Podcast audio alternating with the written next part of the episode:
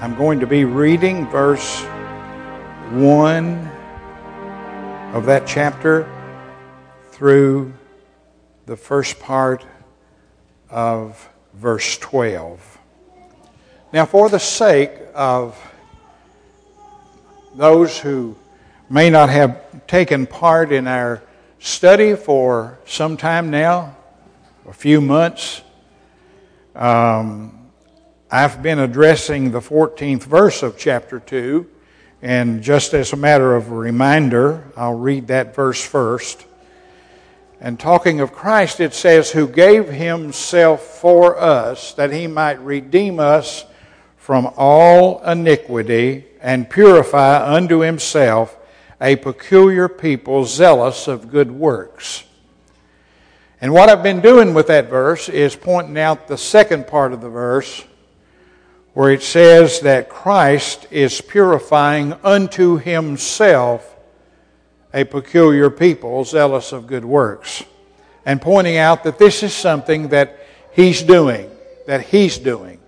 And it is for himself that he's doing that. And I'll repeat myself again. We think about our going to heaven and spending eternity with him, and we probably don't think much about He's got to spend eternity with us. So He's working His grace in His people. And so that's been the theme of the lessons I've shared with you for some time. Then I moved up to verse number 11 of that text, which goes with verse 14, and it says this For the grace of God that bringeth salvation hath appeared to all men, teaching us. And uh, of course, I've I preached several messages on the subject of grace, uh, trying to make this point that grace is more than f- favor and more than riches as we might define it. People say grace is God's riches at Christ's expense and it's unmerited favor, and it is both of them. But I think that uh, there's not no question in should be in anybody's mind that I have made the point that grace is more than that, that grace is something God puts in us, and the Bible says that. The Bible teaches us that, that it is in us and it works in us to accomplish His purpose uh, as, as uh, He would will that to be for our life. And then we come to the place to where I was pointing out the very first uh, mark of these people that he's purifying unto himself is that they're teachable. And that's an important point, that they're teachable. Because it says of grace that it teaches us. And I shared with you a message or two on how grace teaches us. And we find in the Bible that there are other things that teach us. There's the Holy Spirit. He is a spirit of truth, leading us into all truth.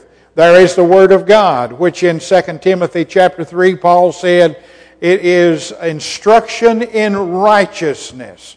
And then I pointed out that there are those that God calls to be uh, teachers, that we can be taught by them. So, how would grace teach us?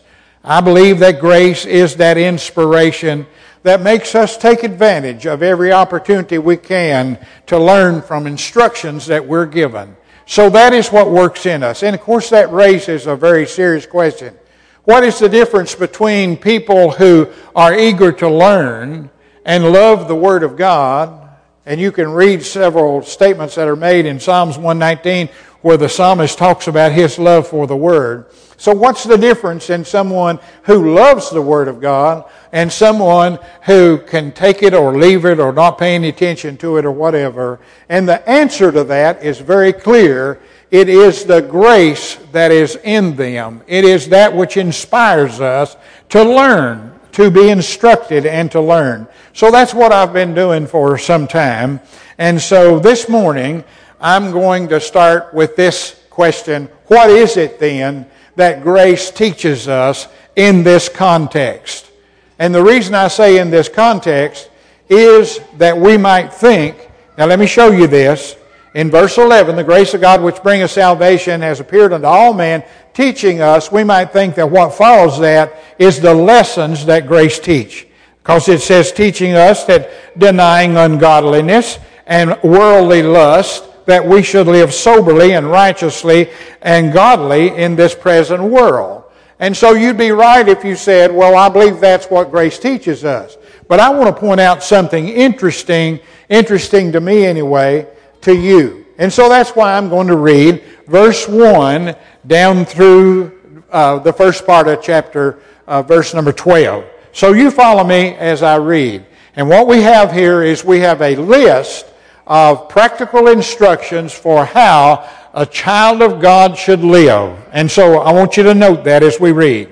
He says, beginning in verse 1, But speak thou the things which become a sound doctrine. This is Paul talking to Titus. He said, That the aged men be sober, grave, temperate, sound in the faith, in charity, and in patience. That the aged, aged women likewise, that they be in behavior as becometh holiness, not false accusers, not given to much wine, teachers of good things, that they may teach the young women to be sober, love their husbands, and love their children, to be discreet, chaste, keepers of the home, obedient to their own husband, that the word of God be not blasphemed.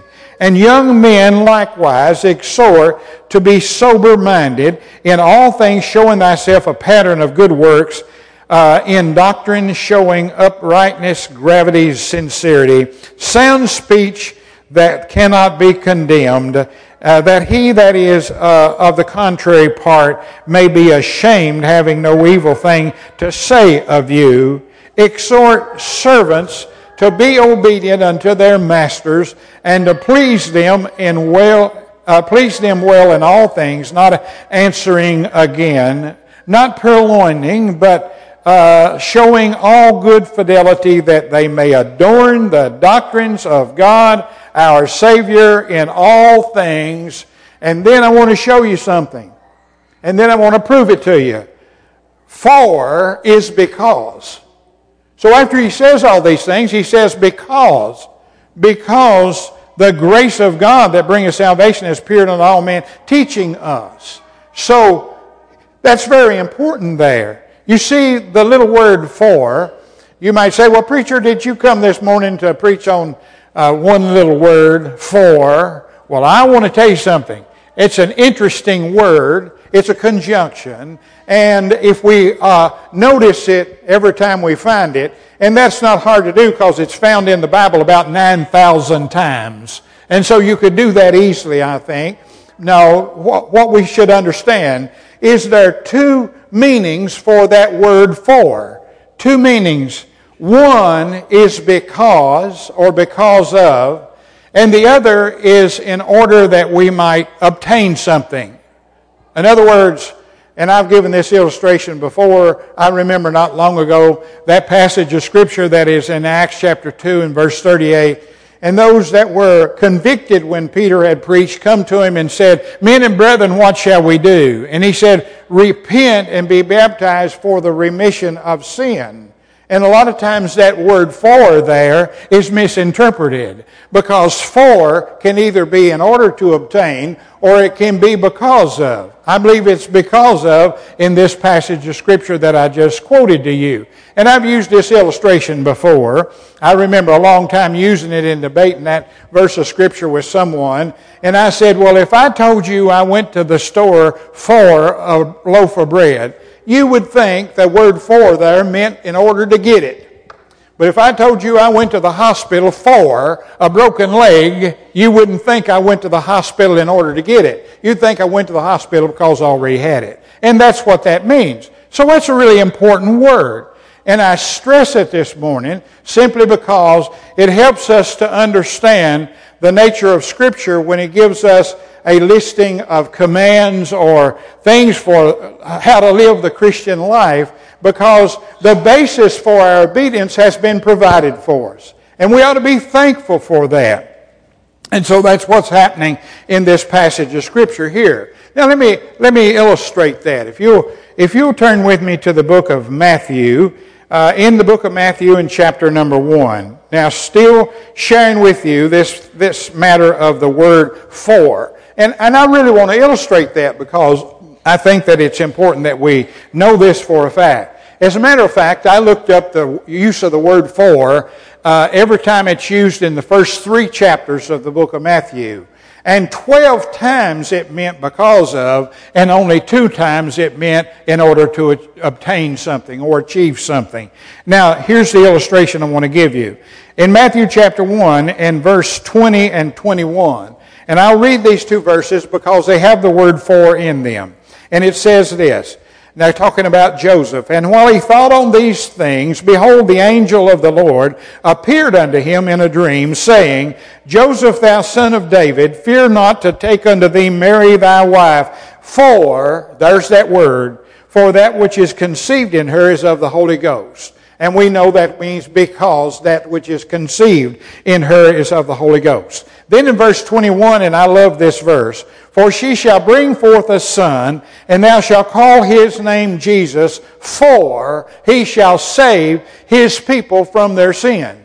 Now we know that means because he's going to save his people from their sin. I'll give you another one right quick. In chapter 3 and in, uh, or in uh, chapter 2 and in verse uh, 2 we find it again. And it's what it says.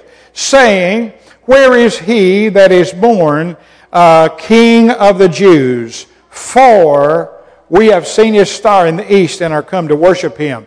And it means because we've seen his star. In verse number 5 it says this, And they said unto him in Bethlehem of Judah, for, uh, uh, uh, Judah, for thus it is written in the prophets. We know that means because it has been written in the prophets. And in verse 6, be, But thou, Bethlehem, in the land of Judah, art thou the least among the princes among Judah, for out of thee shall come a governor, he shall rule his people. Because out of thee. That's what that means. It means because. Uh, let me just give you another one right quick. In verse 13 of that chapter. And when they were departed, behold, the angel of the Lord appeared unto Joseph in a dream, saying, Arise and take the young child and his mother and flee to Egypt and be there until I bring thee word, for Herod will seek the child to destroy him. It means because, because he's going to. And we can just go on and on and on. In verse 18, in Ramah was there a voice heard lamentation and weeping and great mourning. Rachel weeping for her children because of her children and would not be comforted because of them. Verse 20 saying, Arise and take the young child and his mother and go to the land of Israel, for they are dead which sought the young child's life. Meaning because of. You say, Preacher, why'd you go to that much trouble to point that out in the Bible? Because that's how important it is that we interpret that little word for, because we can be misled if we're not careful. So we have that in our text this morning, the word uh, for. So we can conclude that the teachable can follow the commands that are given in the Scripture. Now, that's important. You know, if, if you read the Bible, if you know the Lord and you read the Bible, you know that some things are really difficult.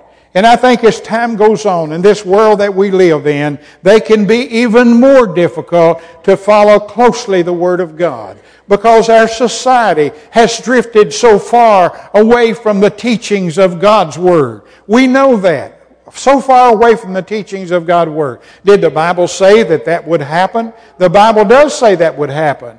And the Bible says as it comes close to time for Christ to come back to this world, that would be more prevalent in our world that we live in. And so we shouldn't think uh, uh, uh, that that's an unusual thing. And so it becomes more difficult. And I often make mention of the fact that I, I pray for our young people and I, I feel for them because I've reached the age and looking back to know that they're growing up in a world that is different from the world I grew up in when I was young. And the temptations are greater, and the pressures are greater on them. And we should remember to pray for our young people, not just for our children or our grandchildren, but to pray for all the young people that are part of our church, because it's a difficult world that they live in. And so, we would know by looking at this that I, I need help. Lord, I need help in following your word and living my life in a way that's pleasing in thy sight. And so the text is telling us that we have that. We have the grace that has been placed in us the grace in us. So here we have in this uh, passage of Scripture a list, a list, and I, I think this is important. I remember not long ago pointing this out that in the New Testament, particularly in the letters, pastoral epistles, and church epistles, that we find this often a list where it comes to us in rapid fire, just in rapid fire, one thing right after another. Uh, it, it, it, like it is in our text this morning, and then to conclude that statement with the word for, because we can obey this. We can obey this if the grace of God is in us. And I remember pointing out one passage not long ago. It's found in the, in the book of Ephesians in chapter number 4. And I'll, I'll share that with you again in Ephesians chapter 4. And I think this is interesting because it has the word for in it too. Now, when I start reading this, you, don't, you, don't, you can listen to these words. You would understand immediately that this is a list of instructions about how I ought to live my life. We find them in the New Testament. And so here's what Paul says.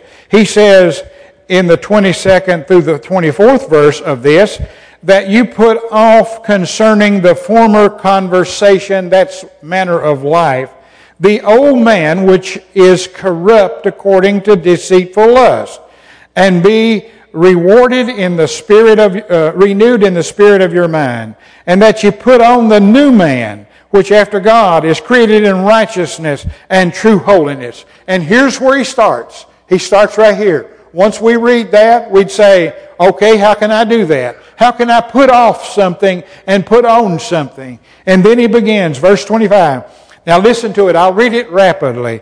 Wherefore, putting away lying, speak every man truth with his neighbor, for we are members one of another. Be ye angry and sin not. Let not the sun go down upon your wrath, neither give place to the devil. Let him that stole steal no more, but rather let him labor working with his hands, the things which is good, that he may have to give to him that needeth. Let no corrupt communication proceed out of your mouth, but that which is uh, good to the use of edifying, that it may minister grace to the hearer. And grieve not the Holy Spirit of God, whereby you are sealed unto the day of redemption. Let all bitterness and wrath, and anger, and clamor, and evil speaking be put away from you with all malice. And be ye kind one to another, tenderhearted, forgiving one another, even as Christ uh, uh, even as God, for Christ's sake, has forgiven you. Then he goes right on in the fifth uh, cha- verse, chapter, and says this Be ye therefore followers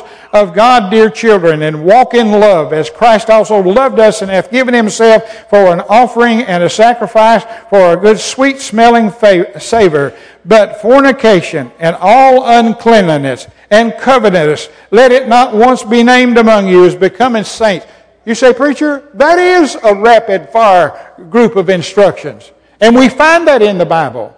And I thought it was interesting that as you read on down, you find the word for, because it says in verse 5, For this you know that no whoremonger or unclean person or covetous man who is an idolater hath any inheritance in the kingdom of Christ of God. For you know, because you know this because you understand this. And also in verse 8 it says, For you were sometimes darkness, but now you are light of the Lord. Walk as children of light. That's what this is about. And then in verse 9 it says, For the fruit of the Spirit in all goodness and righteousness and truth. So that's what that means. In our text this morning, we have a list of instructions that are given, and then we are given the reason why we can obey that. We can obey that by grace that is in us. And so I raise the question again what is the difference between someone who loves instructions and loves the Word of God and g- g- tries their very best to follow that and be pleasing unto the Lord, and those who care little for the instructions of the Word? What's the difference? The answer is clear it is the grace of God that is in someone. And I thank God for two little words in the book of James where he's talking about God resisteth the proud and giveth grace to the humble. You like that? Okay, you, you might wonder, say, well, how can I have more? Well, there's two words there in that context. It says more grace, more grace. That means we can have that. We can have that. And, and you know, the, the answer to that is when somebody comes to the place in their life where their uh, humility just uh, takes over because they know they need that and they humble themselves before God. And if we do that and ask Him, He will give us more grace. That's what the Bible uh, promises us in, in, in that scripture passage. And so, when the word because follows uh, a, a, group of instructions like this, and it's the basis we know we can obey. Now, I want to point out a couple of things that I think are interested, interesting in that passage that I read to you. Verse 1 through verse 10. One of the things that I think is interesting in that is that it, it categorizes the target. It categorizes the target. Let me, let me explain how that is. In verse 2 of chapter 2, it says, aged men. In verse 3, it says, aged women. In verse 4, it says, young women. In verse 6, it says, young men. In verse 9, it says, servants. Isn't that interesting? I couldn't help but think about this as I looked over this passage of Scripture and thinking that well, I used to be in the category of young men. You know, I could have looked it up in the scripture and see what it says, and uh, that's not the case anymore. I would have to fall into the category of aged men. And I've told you all the story about how that uh, Tim's kids got me a, some kind of card, I don't know, his birthday or, or Father's Day or something, and all, all of them drew a picture and Brenton, my grandson, drew a picture of me and he put dots all over my face. And I said, Brenton, why did you put dots all over my face? He said, Because you're old. Because you're old. But that's, that's an interesting thing that we can look in the Bible and we can see that sometimes instructions are given uh, uh, uh, categorized you know. And, and of course, things change in our life as far as age is concerned, and we make adjustments for those things. And then we find that God gives us unique instructions related uh, to that. And that's not the only one. Of course, we, we know that the Bible gives an illustration about, it teaches about widows in New Testament days. And it isolates them. And uh, we find when the church uh, ordained deacons in uh, uh, Acts chapter 6 that it was because the widows were being neglected. And in 1 Timothy chapter 5 verse 3 addressing that it says, honor the widows that are widows indeed. And then you can look up that text and you'll understand why he said that are widows indeed. Widows indeed. So the church had an obligation to see to them, and so the Bible isolates them off and gives instructions related uh, to that. Then there's another one, and you can look at this one if you like, in 1 John, in the book of 1 John, and I want to read some verses, verse 12 through verse 14. And here's what John says, talking about categorizing these. He said, I write unto you little children, because your sins are forgiven you for his name's sake. I write unto you, fathers, because you have known him that is from the beginning. I write unto you, young men, because you have overcome the wicked one. I write unto you, little children, because you have known the Father. I have written unto you, fathers, because you have known him that is from the beginning. I have written unto you, young men, because you are strong and the word of God abideth in you, and you have overcome the wicked one. So there's another example about how the scriptures addresses, addresses us along in that way. And so that's an interesting thing that we find there. And we ought to always notice that. We ought to always pay attention to that very thing. But I think the greatest lesson that is in these verses that I read, verse 1 up through uh, verse 11, verse 1 through verse 11, I think the most important thing is, and sometimes we don't think about this, we don't understand it, But we, if you know the Lord today, if God has saved you by His grace, then we need to understand that the Bible teaches us that we represent our Lord. The Bible tells us that in, it's in the 11th chapter of Acts, that they were first called Christians in Antioch. Now, Christians is an important word, and it's something that uh, they were called that. You say, well, what were they before they were called that? They were disciples. And the verse word disciple, of course, means a follower of Christ and a learner, a learner. So they were called that. They, Jesus called them that. And then uh, I, I think that the outside began to call them Christians because they followed Christ. And of course, as time has gone on, they've adopted that name and accepted that name and understand that as a Christian, we represent Christ. We represent our Savior in this world. That's exactly what we ought to, ought to see uh, from that. We represent Him as Christians. We represent, we represent uh, the church. I'm a member of the Emmanuel Baptist Church. And everywhere I go, I'm a member of the Emmanuel Baptist Church. And my life, the way I live my life, is a reflection upon my church. And I, you know, I say this all the time. We should be careful not to ever bring reproach on the name of Christ or on our church. We should never do that. We take that seriously. We really do. And we should. We ought to. But there's something in this passage of Scripture that even goes farther than that. And uh, that we represent the Word of God. That we represent the Word of God. Now, we may think that the unsaved world out here don't know the difference. We can't possibly be a bad witness or whatever. I got news for you. They do. Even if they don't know the Word of God, they know what a Christian ought to live like. They know what the attitude ought to be. They know how they should talk. They know that they should be careful the places they go in this world. And, and I've said this oftentimes that uh, our, our life that we live, our, the, new, uh, the, the King James Version called our conversation, the way we live our life, is the best witness we have. The best witness. And I believe that. That doesn't mean we're not to witness verbally to people. That doesn't mean that we're not to seek out those that the Spirit of God may be dealing with and to help them to come to a saving knowledge of Christ. That doesn't mean that at all. But I want to tell you something, my friend. If your lifestyle is not right, your verbal witness won't amount to nothing. You understand? That's just the way it is. And, and you know, uh, the world is watching us. The world is watching us. Sometimes it does so in a critical way.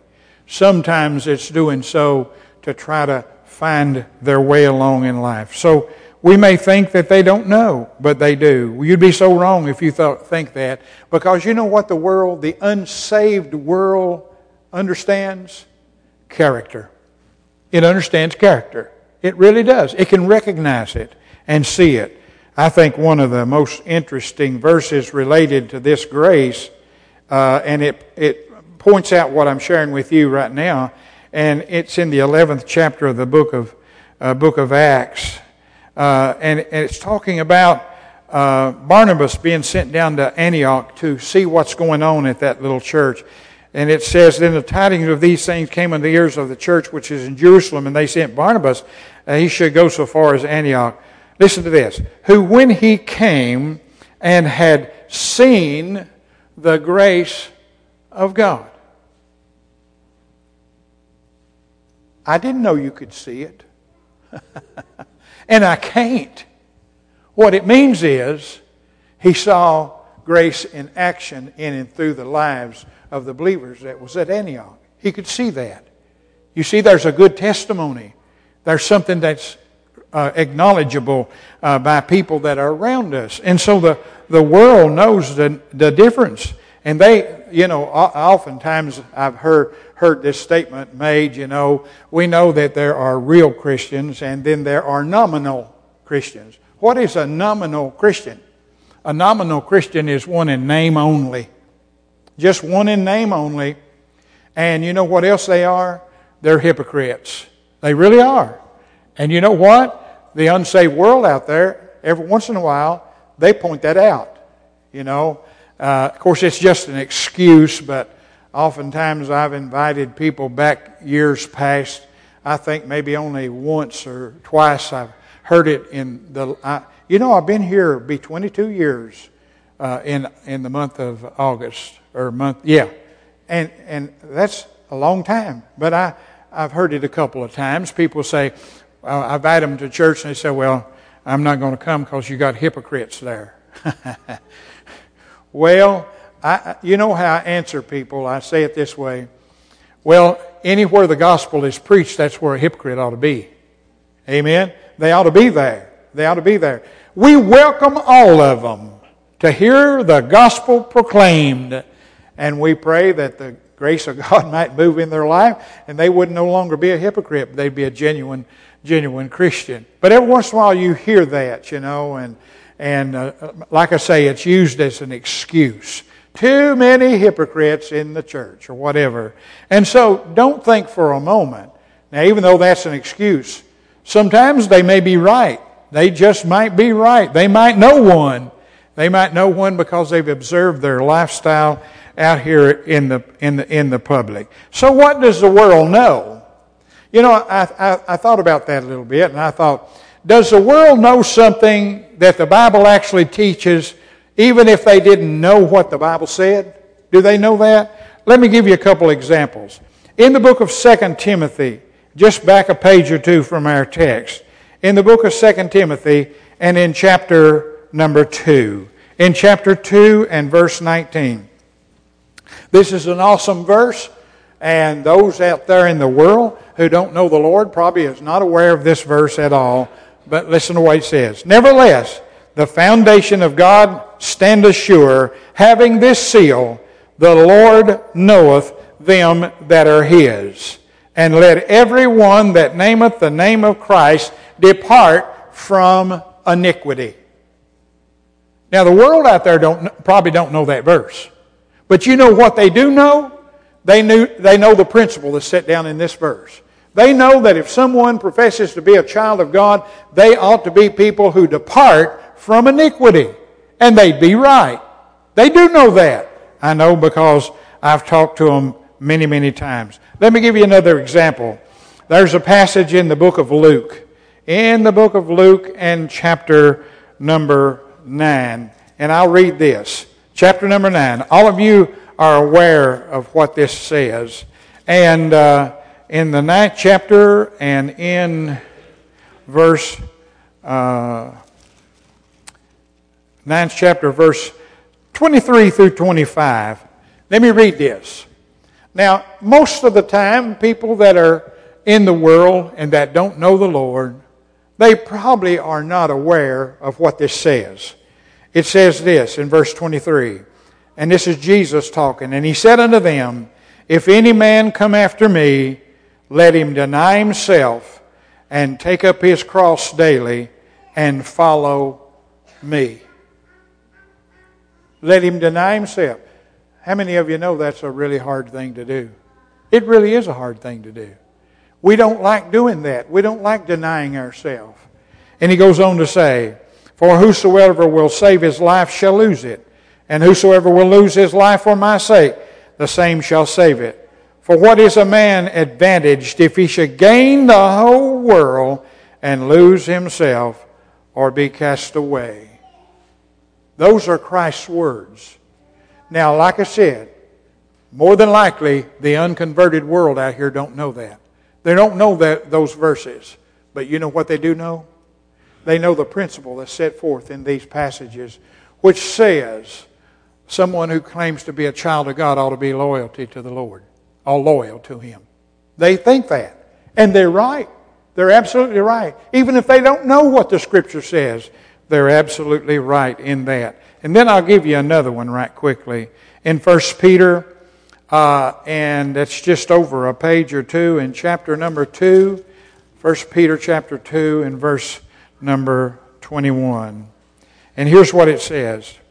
For even hereunto were you called, because Christ has suffered for us, leaving us an example that we should follow in his steps. Now, the unsaved world out here probably don't know that verse of Scripture. But you know what they do know? They know the principle that's set forth in that. That if somebody claims to be a Christian, they ought to follow the Lord. Just pure and simple, they ought to follow the Lord. So don't think for one minute that the world out here does not know how a Christian ought to live their life. And that's what these verses are talking about. Now, something that I think is really interesting in here, I told you that as a child of God, we represent the Lord, we represent our church, we represent the Word of God. Now, we, we might all understand that we represent the Lord, we're a Christian. We ought to understand that we, sh- we should not bring reproach upon our church because we're a member. We ought to be careful about how we live our life out here in the world, how we talk, places we go, and the things like that. We would understand that. But usually people don't think about the Word. But did you know that it's here in two places in this passage of Scripture? In two places. One expression is in verse number 5 that the Word of God be not blasphemed. That's serious. That the Word of God be not blasphemed. And of course, that means to bring reproach or reproach being cast upon the gospel. You see, like that. And so, a person, if needs to be real careful that we are not misrepresenting God's word. It could be blasphemed, not uh, by others who would be critical of what they see uh, in our life. And then the other one is found in verse 10, and this is an interesting one. And it says this, talking about servants obeying their masters and pleasing them uh, and not answering again, not talking back. Uh, in verse 10, not purloining, that is, taking from someone that which is not yours, and it could be wasting your time when you're working for somebody. So, all of you who work in a factory like I work for years and years in a factory, don't be goofing off because you'll be purloining if you do. but that's really in there. And here's what is interesting in this in verse number 10 that they may adorn the doctrine of God our Savior in all things.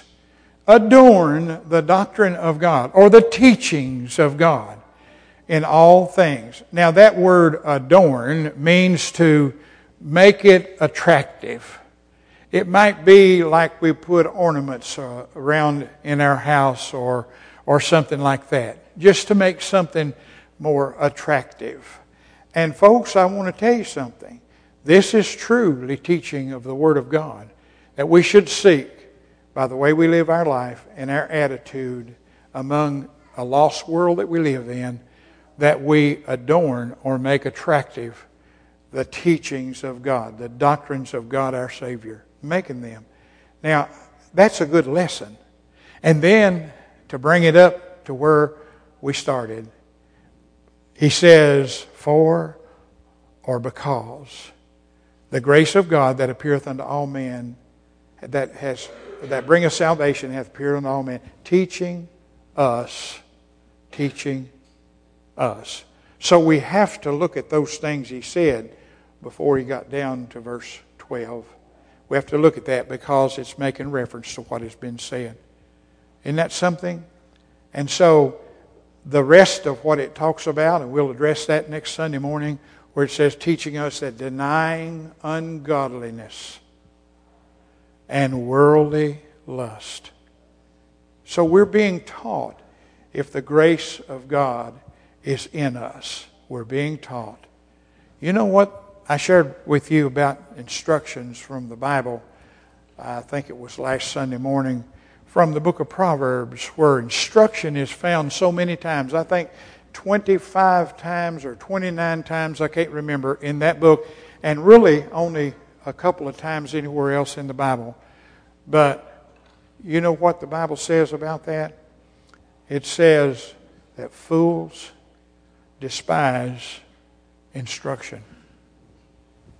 I don't know about you, But I love those two words that says more grace. And I confess to you this morning, I need more grace. Oh, Lord, bless me with more of it. Because my experience with it over the last 57 or so years has been a good experience. So I want more of it.